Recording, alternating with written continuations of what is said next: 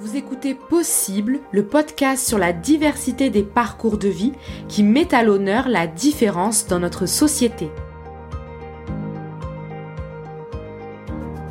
Dans cet épisode, l'organisme Société Logique, qui a pour mission de promouvoir le design universel et d'intervenir dans la création d'environnements accessibles à tous et à toutes, nous explique, grâce à des exemples concrets, comment concevoir des environnements bâtis universellement accessibles, tels que les installations publiques et les habitations, car en effet, selon Société Logique, le design universel est un outil puissant pour construire une société plus inclusive. Bonne écoute!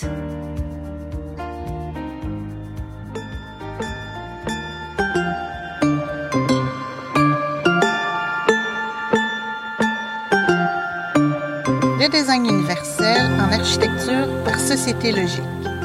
Tout d'abord, c'est quoi le design universel? Le design universel, ça consiste à concevoir tout ce qui fait partie de notre environnement en prenant en considération les besoins de tout le monde. Par exemple, il peut s'agir de la conception d'un téléphone cellulaire pour lequel on va s'assurer que la grande majorité des gens puissent l'utiliser. Dans ce cas-ci, une personne avec une déficience visuelle peut utiliser l'appareil, même s'il est muni d'un écran tactile, quand il est doté de la synthèse vocale. Il peut aussi s'agir d'une brochure dont le texte est structuré simplement, rédigé clairement, avec des phrases courtes et un vocabulaire compris de la majorité. Ça permet à une personne qui ne maîtrise pas bien la langue française, comme un immigrant, ou à une personne qui a une déficience intellectuelle, de comprendre l'essentiel du texte. Mais, le design universel et l'accessibilité universelle, est-ce que c'est la même chose? Dans les faits, oui. Mais, chez Société Logique, on préfère utiliser le terme « design universel ». Pourquoi?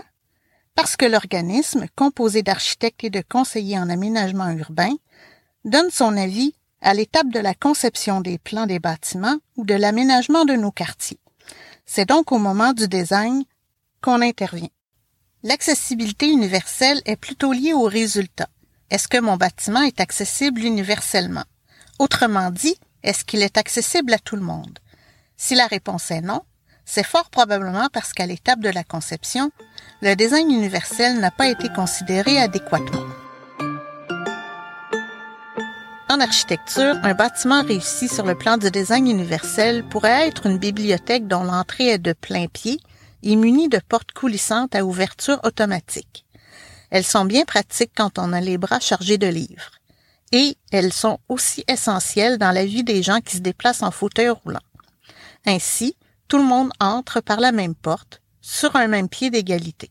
À l'extérieur comme à l'intérieur, le sol doit être d'un matériau uniforme et antidérapant. Les corridors devraient être larges et dépourvus d'obstacles.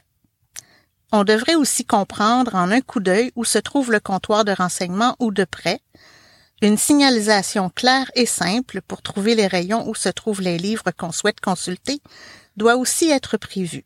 Bref, on doit pouvoir s'orienter facilement dans la bibliothèque. Les zones dédiées aux différentes collections devraient aussi être faciles à distinguer les unes des autres.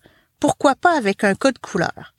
On devrait aussi pouvoir trouver des sections avec des ambiances différentes et des salles fermées pour lire ou travailler dans le calme. Ça rend service à tout le monde et c'est particulièrement apprécié des gens qui ont un trouble du spectre de l'autisme pour qui les différents stimuli sont envahissants. En plus de l'alarme incendie sonore, la sécurité des gens malentendants ou sourds doit être assurée par l'installation d'une alarme incendie visuelle.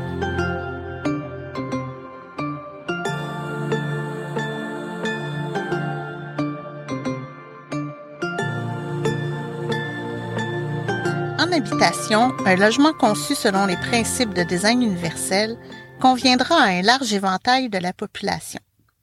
Par exemple, l'entrée sera plus grande pour permettre aux gens de mettre un banc pour enlever leurs bottes, ou pour qu'un parent avec une poussette puisse entrer facilement dans son logement. Les interrupteurs seront plus bas que d'habitude, les enfants n'auront donc pas de misère à les atteindre et seront plus autonomes. Un logement conçu avec le design universel fera aussi en sorte que les adaptations, si nécessaires, soit facilement réalisable et peu coûteuse.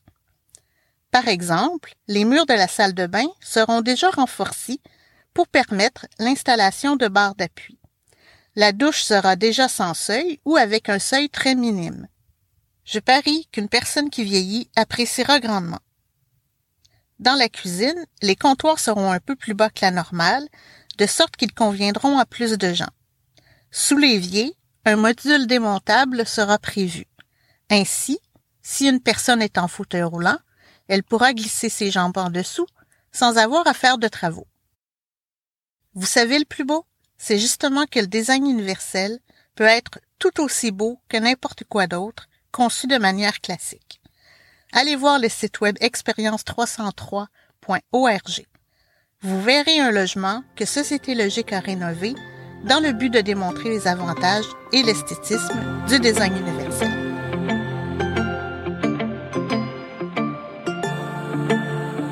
Le design universel, c'est donc un outil puissant pour créer une véritable société inclusive.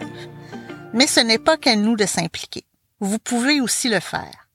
Vous pouvez entre autres sensibiliser votre entourage et les commerçants en leur mentionnant que vous représentez une part grandissante de la population. Vous pouvez aussi leur faire réaliser que tout le monde vivra à un moment ou un autre des situations de handicap. Ça pourrait être à cause d'un accident, de la vieillesse ou que vous avez de jeunes enfants. En effet, vous pouvez vous retrouver en béquille car vous vous êtes cassé la jambe. Ce jour-là, si vous devez prendre le métro, vous serez soulagé s'il y a un ascenseur et vous maudirez le ciel s'il n'y a que des escaliers. Mais, même si c'est important de dénoncer, ça l'est aussi d'encourager et de souligner les bons coups. Alors, n'oubliez pas de remercier les institutions et les entreprises quand ils investissent pour rendre leur établissement accessible à tous. Merci à Société Logique pour avoir pris le temps de nous expliquer ce que représente le design universel et comment en prendre compte dans la construction de nos milieux de vie pour bâtir une société plus inclusive. En effet, le design universel profite à tout le monde, rien que si l'on considère le vieillissement de la population et le risque élevé de développer des déficiences avec l'âge. Alors, sensibilisons et encourageons notre entourage au design universel. On vous invite aussi à écouter le premier épisode sur l'aménagement urbain par Société Logique et nous on se dit à bientôt pour un prochain épisode. Restez à l'affût!